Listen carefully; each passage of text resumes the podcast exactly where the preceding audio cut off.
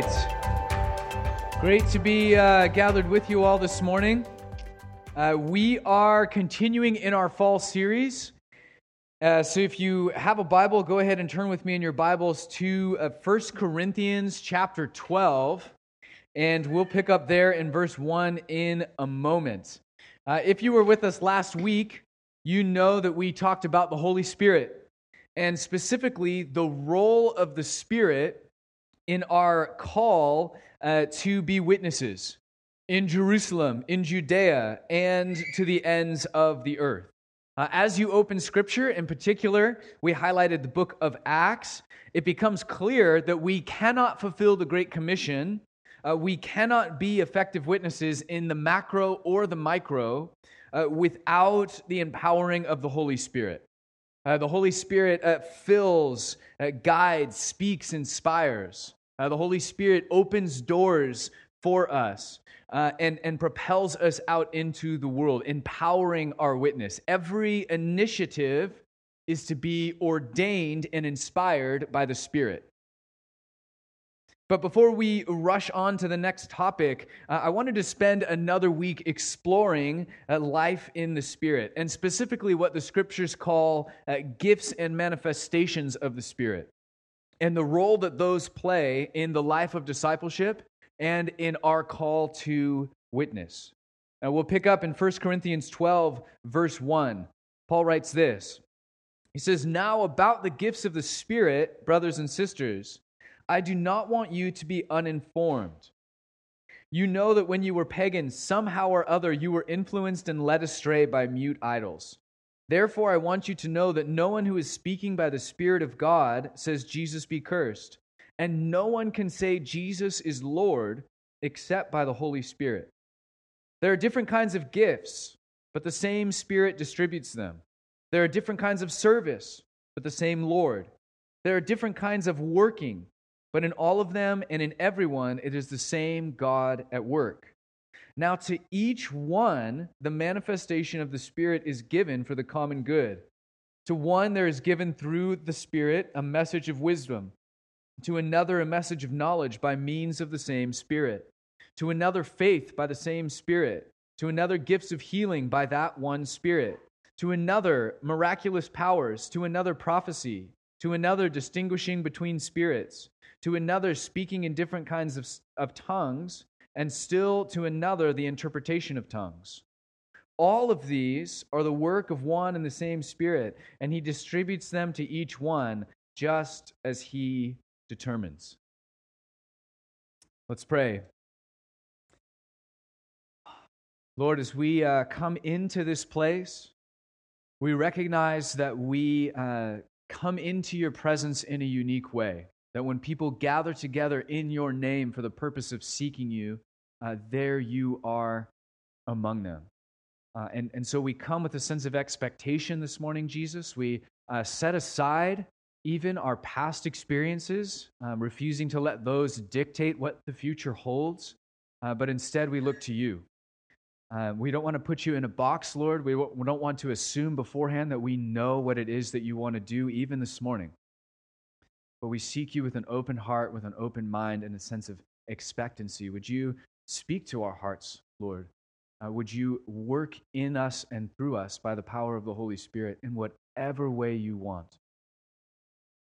In Jesus' name, amen. There is a, a sad dichotomy that has taken hold over the last century, in which many churches feel pressure to choose. Are we a Spirit church or are we a Bible church? If we're a Bible church, then we will read the Word, we'll study the Word, we'll grow in our intellectual knowledge of the Word, and typically leave out the Spirit, because that's just this big, uncomfortable question mark. What do we do with the Spirit? How do we navigate that? We're not quite sure. And then on the flip side, you have Spirit churches who sometimes are all about experience and, and sadly can uh, have little in the way of biblical study, of biblical knowledge, of biblical understanding, but can fall into sort of an experience-driven model, which over time can actually uh, slip into ways of operating that aren't super healthy or biblical. Uh, if Bible chur- if if Bible churches are all knowledge and no experience, then spirit churches can become all experience with no knowledge. And because we live in the intellectual Western world, uh, our affinity will naturally be for intellect over experience. But a healthy church, a, a vibrant church, a, a church that will survive and even thrive in the secular West will have both Scripture and the Spirit. And when you step back and look at the big picture, it seems silly not to have both. Uh, if you're a Bible church, if you're truly devoted to Scripture, then you will be pointed powerfully toward the reality and necessity of the Spirit, God's empowering presence at work among us. And as you pursue the Spirit in a healthy biblical way, He will bring Scripture to life. It becomes a living, breathing document. The Spirit illuminates the Jesus of Scripture and makes Him real, tangible to us. Uh, the Spirit brings scriptural promises to fulfillment among us. And so as a church, we want both. Uh, we're not going to fall for one or the other. We need both at the same time. We want to be deeply rooted in a biblical understanding of the world. Uh, we want to operate under the authority of Scripture, allowing it to uh, form our worldview and challenge us and shape us. And we want to be filled with the Spirit and enjoy life in the Spirit as the Scriptures promised we would. And this life in the Spirit includes at least three things, and probably a lot more. But Paul says in the passage we read this morning, there are, quote, there are different kinds of gifts, but the same Spirit distributes them. There are different kinds of service, but the same Lord. There are different kinds of uh, working or manifestations, but in all of them and in everyone, it is the same God at work. So as we tried to conceptualize, hey, what is life in the Spirit like? What does it entail? These three categories jump out right off the bat. We have gifts, we have types of service, and we have working or manifestations. So if you think about uh, manifestations, they include a bunch of the things we just read this morning. Message of knowledge, faith, healing, miraculous powers, tongues, interpretation of tongues, prophecy, the list goes on. Those are things that can just happen through any of us.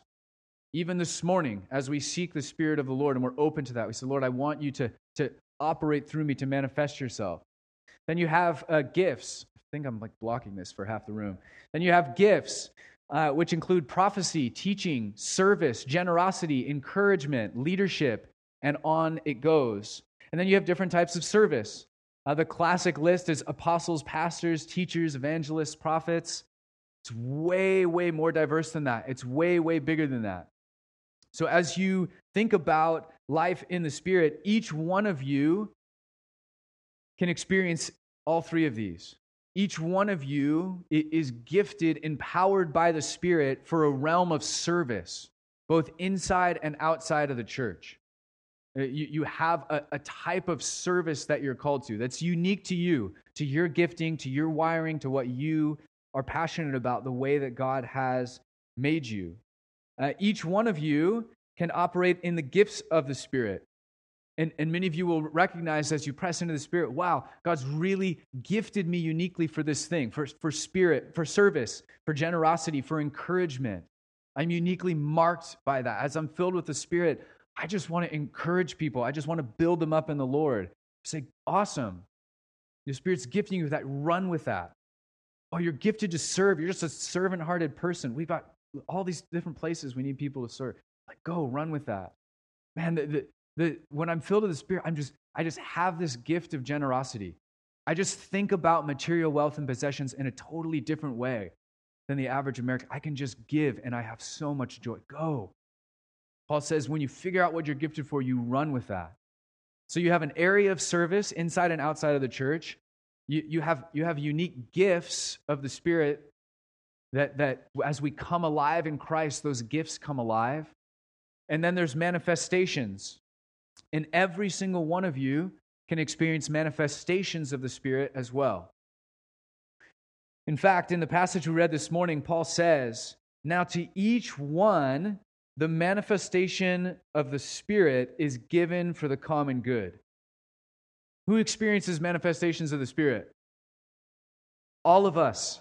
Every single one. To each one. So it's not one person who's on fire with the Holy Spirit. Oh, let's watch them operate in their gifts.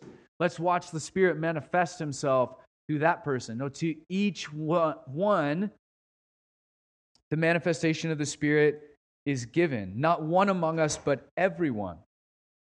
And notice that as we think about these categories, these gifts, these manifestations, these types of service, they're given by God Himself. They are given by and through the Holy Spirit, who is God. Sometimes we have a weird reaction against the Holy Spirit. The Holy Spirit is God. And therefore, all of these gifts, roles, manifestations have a role to play in witness, in making disciples, in creating a vibrant church that will in turn reach, touch, and transform the culture around it. Otherwise, God wouldn't give them. That's what, that's what God is up to. But we can think about um, the, the stuff that the Spirit does in the context of witness in at least two different ways. So when we think about witnessing, God, you're doing all of this stuff. You want to do all this stuff through me, and it's for the power of making disciples. It's for the power of witness. We can think about that power for witness in at least two different ways. Uh, one would be sort of the general principle that vibrant churches will produce effective witnesses. Uh, if our hearts are on fire for God in this place, then we will carry that fire into the culture. The more all of you flourish in, in your, your gifts, your service, your manifestations, then the stronger the church will be, the more we will encounter and experience God in this place, and the more we'll carry that fire and carry that experience into our spheres of influence so that others can encounter Christ. So that's one way that we can think about, hey, the more vibrant it is here, the more effective, in theory, witnesses we will be and disciple makers we will be out there. But there's a totally other sense in which these gifts, roles, manifestations, the stuff that the Spirit does has a direct role to play in witnessing and evangelism, in helping others experience God firsthand. They aren't just for building up the church internally. They actually have a very real role to play in making God known to the unbelieving world. In fact, Paul writes later in, in First Corinthians, he says, tongues then are a sign not for believers, but for unbelievers. Interesting. We usually don't think of it that way. And later in this same passage, Paul says, if an unbeliever or an inquirer comes in to a gathering, like the one we're having this morning, while everyone is prophesying or sharing what God has uniquely laid on their hearts, they are convicted of sin and are brought under judgment by all as the secret of their hearts are laid bare. So they will fall down and worship God, exclaiming, God really is among you. So, so the gifts and manifestations of the Spirit, they build up the church and help all of us experience God as we gather, but they actually have tremendous value in witnessing to the unbelieving world as well. Uh, Ray Lowe, who some of you know, Uh, one of our dear friends, he's an, an, a leader in our international family of churches that's called Regions Beyond. Uh, his, his sort of backstory is that he took over a, a small Baptist church that was really struggling uh, in the town that he was living in called Biggin Hill uh, outside of London. Uh, and this was decades ago, but he took over this, this small church and he said, hey, I'll take over this small Baptist church, but only on the condition that you let me teach Scripture and you let the Bible guide us forward, even when it comes to the charismatic gifts. Uh, and the leader said, okay, you, you can do that. Uh, and so that's what he did. Over the years, he slowly guided the church into a place of loving Scripture and experiencing the Holy Spirit, along with the gifts and manifestations of the Spirit, which were very new to them at the time. And it became a, a growing, vibrant church, enjoying life in the Spirit, planting new churches, seeing many people come to faith. And Ray tells the story of how uh, at one point he had knee surgery, and he couldn't attend the Sunday gatherings for something like three months. He was just stuck at home, kind of bedridden. And when he finally was up and going again, he just came in with all of this energy. I can't wait to gather with the church again. He came to his first Sunday, and he said it was just dead. Like, the worship was just flat. People were just like, oh, just kind of going through the motions. Nobody shared. Nobody was operating in their gifts. Just nothing. After all that, all that he'd been building. And and so Ray, being the instigator that he is, he decided to kind of spice things up a bit and get people going.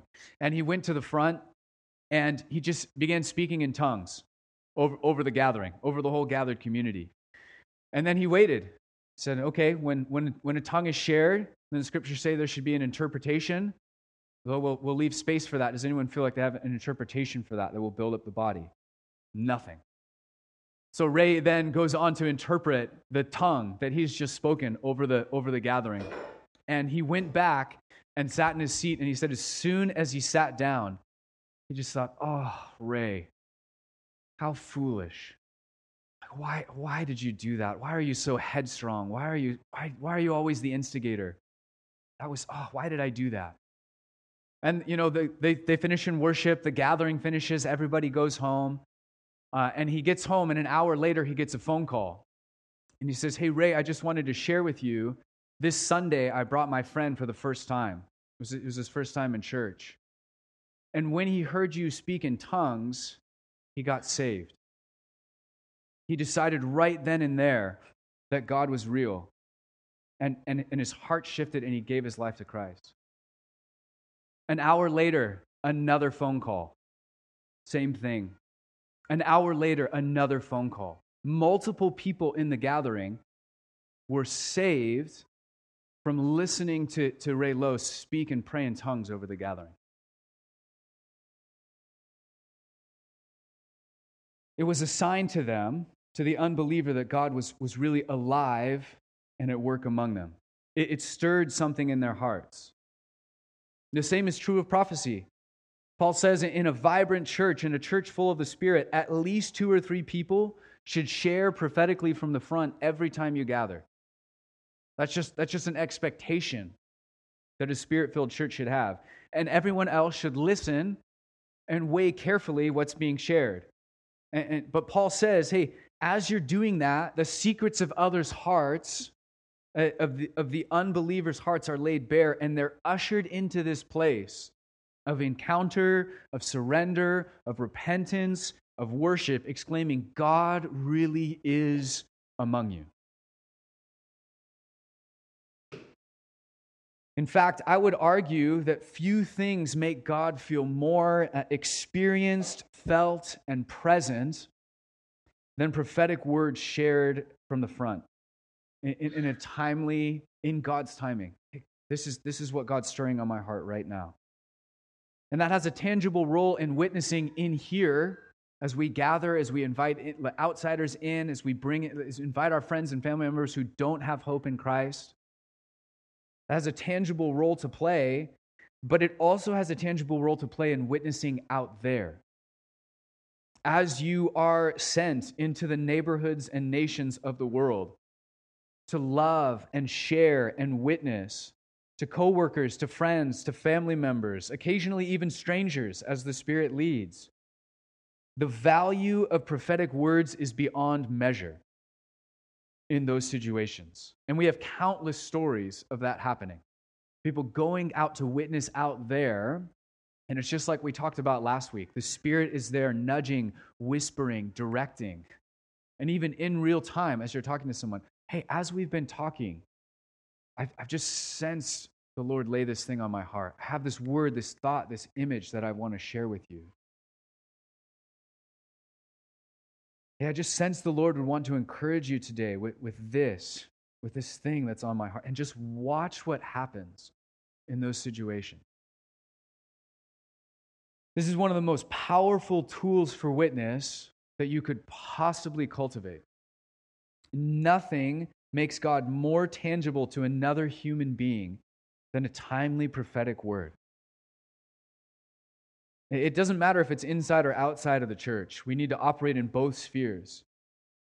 And many of you have had this experience. As someone speaks a prophetic word over you, something that they, they couldn't have possibly known, that all of a sudden you know it's from the Lord. And, and in that moment, just the atmosphere changes. Your view of God, your view of the world, everything just begins to shift radically. Oh my gosh, I'm, I knew intellectually that God was there, that He knows me, that He loves me, but I'm experiencing that in real time. There's nothing quite like it. There are few things that glorify God inside or outside of the church more than operating in those types of gifts. And we could go on and on. Physical healing. Do we want to see physical healing in this place as we gather? Absolutely we do. We have some amazing stories over the last year, two years, whatever it is, of people experiencing physical healing in a moment of prayer in our gathered community. And that's great. But the people who experience the most physical healing, who regularly operate in that gift, will tell you that that gift is to be used out there. It, it's, it's for witnessing. It's supposed to be exercised outside of the walls of the church. And honestly, the most physical healing and the most shocking physical healings happen out there, because the Holy Spirit wants to make Jesus known. It wants to bring your, your witness, your testimony, the truth of Jesus to life in those contexts. And it shouldn't surprise us. This is what Jesus did. He, he went from place to place and he spoke about the kingdom of heaven. He witnessed about it uh, to the unbelieving world. And he usually combined that, that message about the kingdom with physical healing, with casting out demons, with a prophetic word, with whatever it is. They went together. The kingdom of God is both show and tell.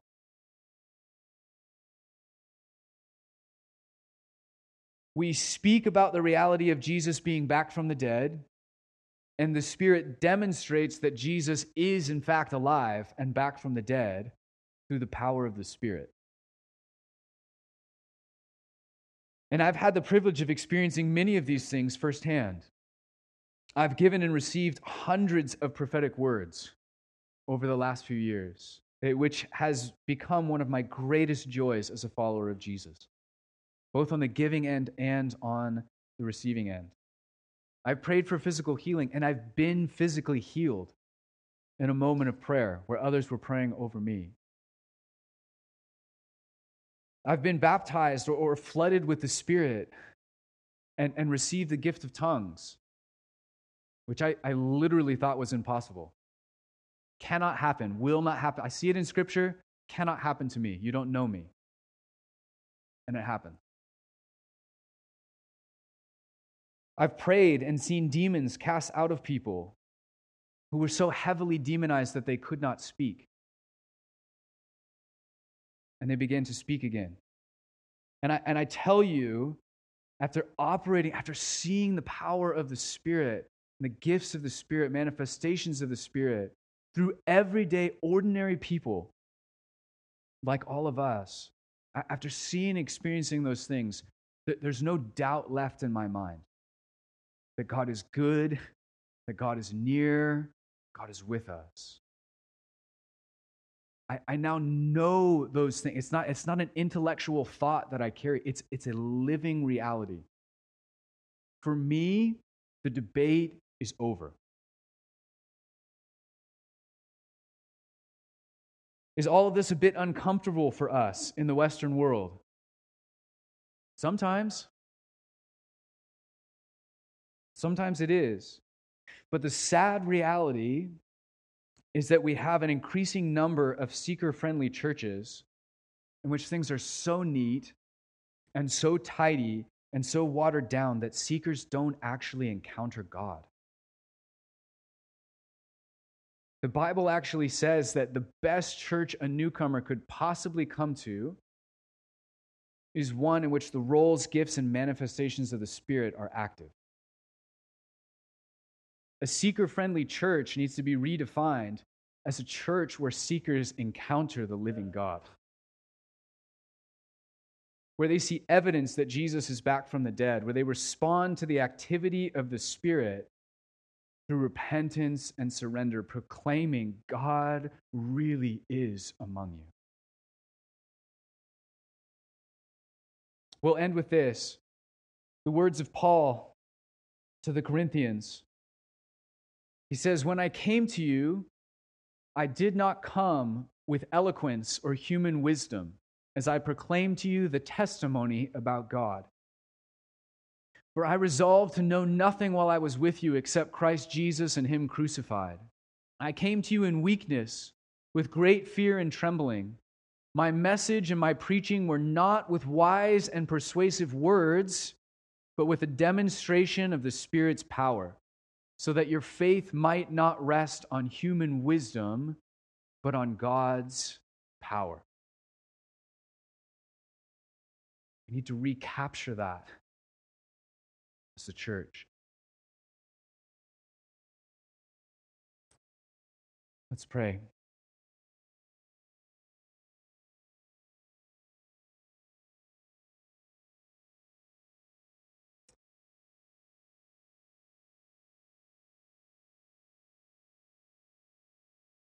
Jesus, we look to you now.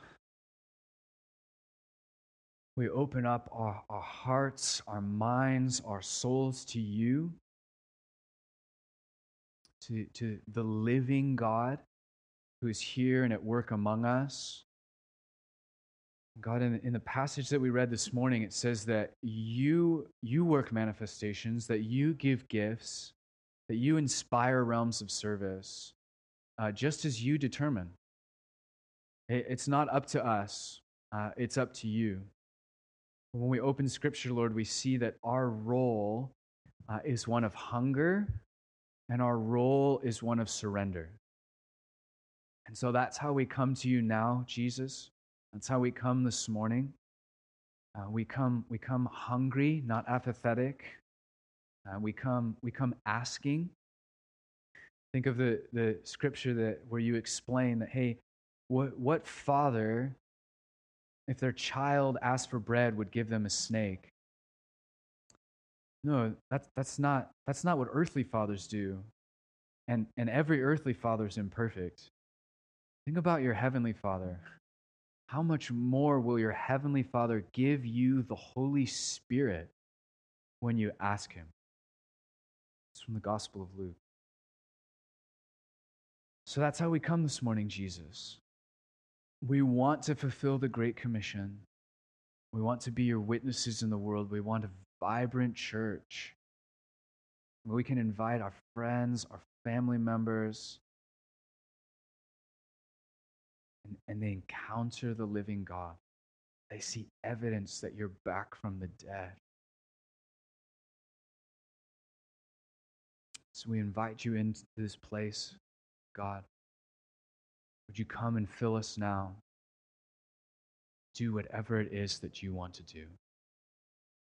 May there be no doubt, no fear, no hesitation that would inhibit you from inspiring a new realm of service, for giving us a gift that we didn't have when we walked in this morning, for stirring within us a, a manifestation of your presence that maybe we've never experienced before. We're open to that. We seek you now. In Jesus' name, amen.